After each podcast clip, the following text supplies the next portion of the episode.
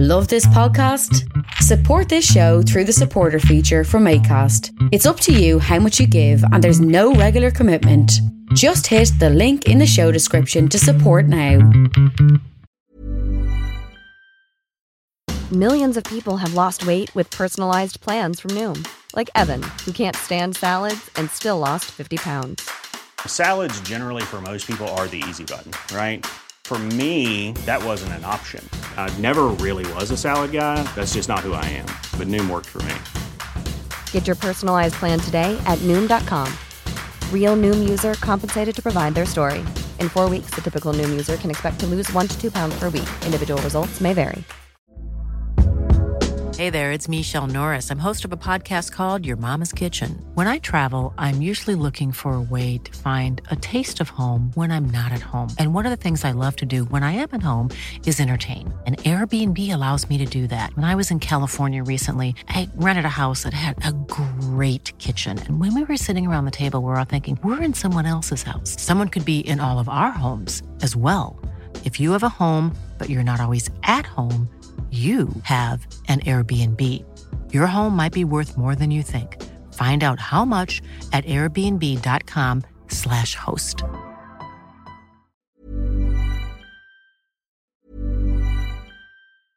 Ready to pop the question? The jewelers at BlueNile.com have got sparkle down to a science with beautiful lab-grown diamonds worthy of your most brilliant moments. Their lab grown diamonds are independently graded and guaranteed identical to natural diamonds, and they're ready to ship to your door. Go to Bluenile.com and use promo code LISTEN to get $50 off your purchase of $500 or more. That's code LISTEN at Bluenile.com for $50 off. Bluenile.com code LISTEN. There's never been a faster or easier way to start your weight loss journey than with PlushCare PlushCare accepts most insurance plans and gives you online access to board-certified physicians who can prescribe FDA-approved weight loss medications like Wegovy and Zepbound for those who qualify. Take charge of your health and speak with a board-certified physician about a weight loss plan that's right for you. Get started today at plushcare.com slash weight loss. That's plushcare.com slash weight loss. plushcare.com slash weight loss.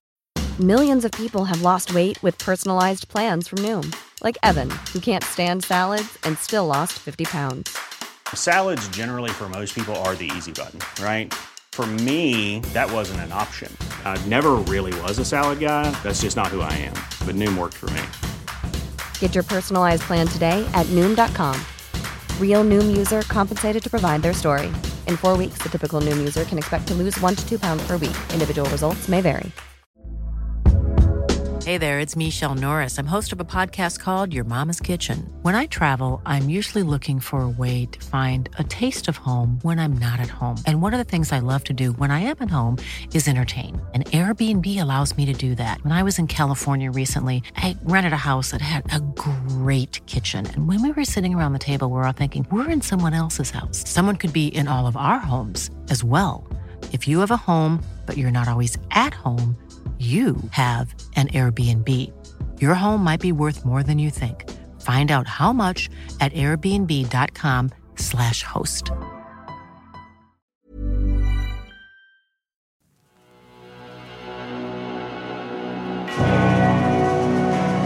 Pentagram, dedicated to Henry Foreman.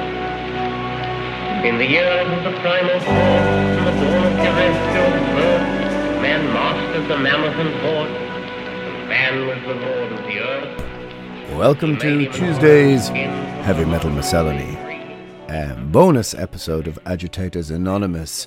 I hope that I find you well from a very, very cold, rainy, miserable Dublin. We're recording the 10th Primordial album at the moment. In fact, um, a couple of weeks ago, I forgot that we'd even made nine. I think I, I I sat eight albums and completely forgot one. Well, you know what they say. When you have nine million, what's another million gonna what's it gonna do for you? What's it gonna really change? Well, Tuesday's heavy metal miscellany, um, ramble across some rock and roll stuff. My voice sounds like I've been singing, but I haven't actually sung a note. Um, the studio is perched in the Dublin mountains, which you can sort of overlook the bay of Dublin and down onto the city. Um, kind of like a little basin. And it's been very, very cold up in the mountains. And well, I say mountains, they're not like, you know, mountains, mountains, but they're, you know, sort of rather large hills.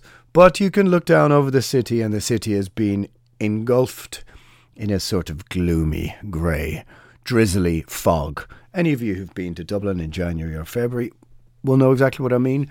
Even though uh, we are now in March, and there's nothing Irish people like to do more than to complain about the non weather. The show is sponsored by Metal Blade, so you can go to indiemerch.com slash metalblade and you can use the promo code AA2023 for 10% off your order, and that ships worldwide. Um, and a few other sponsors coming up. But um, a couple of questions a couple of people asked me, um, you know, over a few direct messages and all that kind of stuff. And the first one was kind of what is the new Primordial album going to be about, and do I find it difficult to find subjects? Um, and I think that the podcast um, if you've been following the podcast for these last couple of years, um, it was a sort of a reaction to obviously lockdown and all that kind of stuff. I had the time, I had the space, and I tackled a lot of um, subject matters in those first two years of the podcast that I suppose were more political on some level. And then as things changed, you know, society opened back up, um, you know, it was clear that many of you didn't want to hear the same thing over and over again. Lots of stuff about, you know, whether it was the World Economic Forum or opinions of politics. It got a bit tiresome and it's true. So I moved things a little bit away. Oh, we go back there. We go back there every now and again.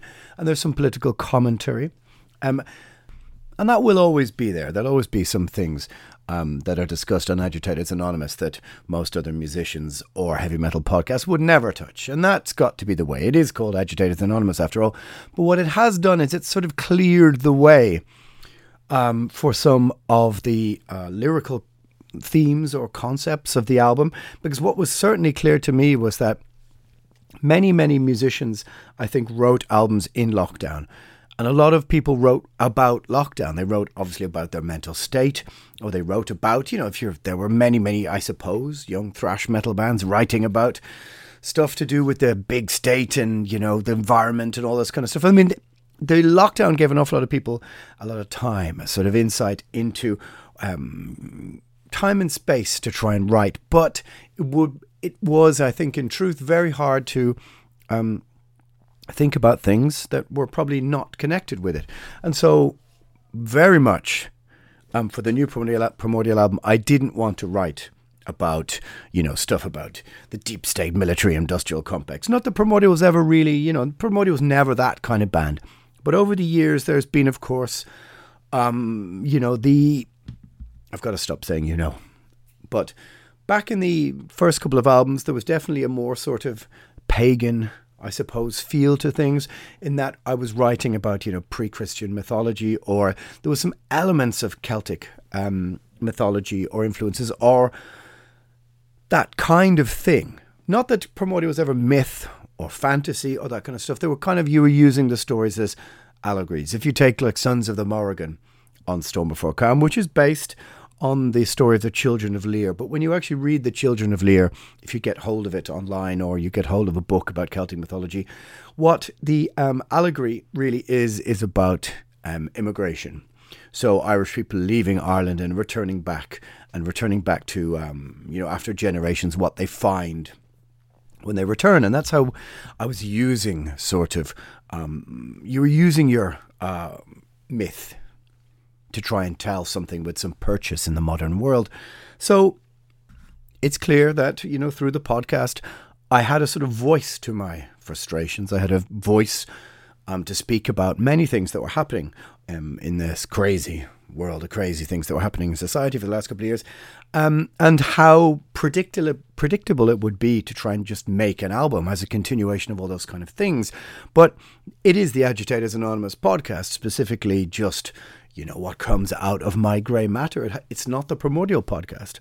And so people have said to me, Oh, you're going to be discussing the things you're discussing in your podcast? And I was just, No, definitely not. So then, if we have cleared the way, cleared the ground, um, and so don't feel the need to discuss, um, you know, things like that have elements of modern politics to them, um, you know, or sort of political references, or any of the things that maybe you know went into some some of the songs on the last couple of albums. Then I thought, well, how how better would it be? How it would be better to just um, com- completely avoid everything, and so um, sweep the path for what was a real an actual sort of pagan album and go back maybe to the first some of the first album's themes or to just try and avoid modern society because I think people are so weary and sick of um, songs that were made during lockdown about lockdown and bands who just produced an album because they'd nothing else to do. In fact, I'm very glad that Primordial had nothing to release and didn't do anything. Um, now, of course, people say, "Oh, you haven't released an album in five years," and but I say I kind of think of it really as we haven't released an album in two and a half, three years because two and a half years was taken from us, um, which we won't get back. But it was taken from us, and it was taken from us in a productive sense, and as creative people, and all the things you want to do as a band. But we've been through all of that. But I'm not certainly not going to write an album about it. So then you go, okay, we will place the album in, um, you know, some sort of um, pagan. Let's say we place it in the pagan past of Ireland, and you go back two and a half, three thousand years. How do you write a first person narrative song, placing yourself in 3,000 years ago, that doesn't just sound like a weather report? Yeah, that's the kind of the problem because I will say this that the skill of writing a song which has different characters. Think of um, Nick Cave, you know, Red Right Hand or something like this.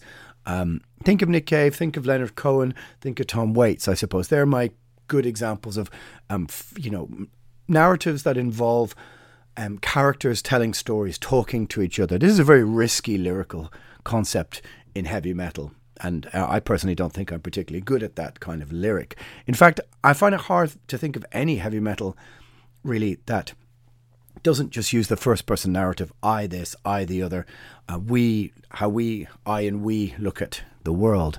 Not here's a character who speaks to another character. Um, because it just somehow doesn't seem to have been a thing that's ever really been part of heavy metal or hard rock's lexicon. And maybe that says something about heavy metal and hard rock that is it is quite singular and quite sort of self-obsessed. But they're difficult lyrics to write. So are you going to try and write some sort of narrative between characters and set them in some, um, you know, mythical landscape that's two and a half, three thousand years old? Or do you just write about, no doubt, the filthy, drizzly, stormy earth and weather that um, we all romantically feel um, embodies Ireland. But how do you write a whole album full of lyrics of that? That is the conundrum. And that is the conundrum that I face after promising to the rest of the guys that I won't um, drop lyrics that are going to in the new album that are too sloganeering. They're not more repeats of the "Where is the fighting man" stuff, and they're not going to reference a couple of things here and there. You know, the the primordial lexicon of um, words, the word generator um, that sometimes, you know, well, if you've written a lot of lyrics and you've written a lot of albums, sometimes themes come up again and again. So the the it was put to me, well, you're going to have to try and write something completely new, right? So, and because this is a kind of a blitzkrieg album for Primordial, where I'm getting really stuck into it the last couple of months, as a lyric writer, you're already two, three, four months behind where you would have normally been. So you find yourself sitting in the green room of the studio, surrounded by bits of papers, books you've brought out that you think might be influential or inspirational. And you kind of think, okay, now I have to. Um, don't get me wrong, there are quite a lot of words and quite a lot of lyrics written, but trying to. Um, it's kind of like you know when you see a crime show and you've got um, you see your you know detective looking at the wall trying to connect all the photographs and has little um, pins in them and you know um, string move between all the different pictures trying to figure out who killed whom you know it was Mr. Blue in the um, in the pantry with the lead pipe or whatever you're trying to do. So you find yourself trying to scrabble together different themes and ideas, and you've got to go and you're going, okay, we've got to start singing in four or five days. I better have some of this nailed. Um, because you really need to have a more definite idea, which of course you would have if we'd started, I suppose, rehearsing a bit earlier. So you find yourself in a quandary. Um, you need to find a new angle, and new themes, new words. And this is where the idea that you put yourself under pressure you know, to, okay, something's got to happen. Something's got to happen now. Something will happen. It has to. um, so I don't know if that really answers the question, but um, certainly you trying we're trying to find a new angle with the lyrics, um, with the imagery, and I have to realize that the things I speak to all of you about on the podcast can't creep into those lyrics. Someone asked me, did I think that it was um, unusual, you know, Left to Die, which is a um, lep- uh, death leprosy, scream bloody gore, mainly leprosy. Uh, basically, a covers band involving a bunch of people, including Rick Rozz, who played on Leprosy, and Terry Butler, I think. Um, we're touring. Um, I mean, I've had this conversation with people before, in that you make the choice as a fan. If you want to go and see it, go and see it. I don't. I mean, it doesn't bother me that musicians are, you know, that there's now appears to be two death tribute bands touring at the same time, one in America and one in Europe. Um, and you know, realistically, they're pulling more people. I think there was seven, six, seven hundred people at the show in Dublin last night. Our dead congregation going to get six, seven hundred people? Nope. But that's just how things go. Death was a very popular band back in the day, and an awful lot of modern um, heavy metal subculture, thrash and death metal, is driven by nostalgia. Um, Xentrix played the night before, and I would imagine it was. I didn't go. I don't like Xentrix, but it was 200 dudes, but you know, between uh, 40 and 50, um, going back to 1990 when they bought the Ghostbusters Xentrix 12 inch. Um, and so Left to Die was an excuse for lots of other dudes between uh, 40 and 50 to come out of the woodwork and, you know, enjoy hearing Leprosy live why not? Uh, I mean, it is, like I said, a sort of um, nostalgic circus in a way that rewards um, people for not, you know, making new music or not being creative now because they're just the kind of the numbers aren't there. But you can go and see both. You can go and see, I'm sure, a Blood Incantation if you want to, and you can go and see Left to Die. I kind of don't see any reason why not. And I suppose somebody pointed out to me the um, the fact that uh, Primordial had said we will never do one of those album shows, and we appear to be doing one where we play to the Nameless Dead at Beyond the Gates. And why did I not, did that not make me a hypocrite? And I thought, well, you know what? I have said that, and it is only once. Um, I think we're all entitled to one um, vaguely hypocritical statement, I suppose, are we not? But it doesn't change the fact that we made to the Nameless Dead, and if we want to play it, we can play it. Um, makes no difference. Um, it's not like it, you know, I'll be able to put an extra wing onto my um, house, you know, with the money that I'm going to get from playing um, an album in its entirety. The reality is that um, travel costs now are so insanely expensive for bands that the um, old bands' fees generally generally within a certain arena have gone up, but all of the costs have gone up. So you actually end up making less than you did years ago. So I might have to cancel um, that indoor jacuzzi or whatever. Um, shame. I remember somebody once said to me, um, you know, At War, a band I love actually, At War, if you don't know, Ordered to Kill. Um, the first, the album from '86, I think, super rough speed metal, somewhere between Venom and Motorhead. Really killer stuff. Anyway, At War, Ordered to Kill. However, I was standing at a merch stall looking at something or other, and some guy was like, I was wearing an At War shirt, and he's like, "Oh, At War, I heard they reformed." uh, probably for the money. And I said, you really, what money do you think At War are going to make? You think they're getting paid? And he goes, oh, I, you know, I don't know what he presumed, but I think he presumed that the At War guys were uh, sitting around going, now, now is the time is right now to capitalize on our, um, you know, reasonably small dent in the speed metal scene of 1986 through New Renaissance Records by reforming now uh, and that they were, you know, getting paid 10,000 euro or 15,000 euro. And I was going, dude, they're probably just getting their flights paid for. Um, and really, would you begrudge a bunch of dudes who, you know, reformed the band after it finishing in 89 or whatever? You, ref- you would begrudge them one last, um, you know, spin around this ball of dirt, trying to play a few shows, have a few experiences. Yeah, you know, he said, yeah, well, I just think they're doing it for money. And I said, well, I can assure you that they aren't. But it's just a strange mentality to say that um, the band don't have dominion over their own logo, their own music. And I think what it is is that people sometimes, I've said this before on the podcast, they claim ownership of the bands they love. And the band, what the band does, somehow becomes a representation of them, of their desires, of their memories. An ex band can't reform surely because it'll affect my memories of um, how I feel about it. But why not? You want to go and see Left to Die? That is no problem. And who knows, maybe it kickstarts a few hearts, a few middle aged death metal hearts, and somebody gets talking at the bar and they go, Hey, have you checked out the new Immolation album? And they go, Wow, Immolation is still making records. Someone else goes, Yeah, they're on like album 9 or 10 or whatever, and says, You got to check out Atonement or whatever, which is a fucking brilliant album. And they go, Oh, okay.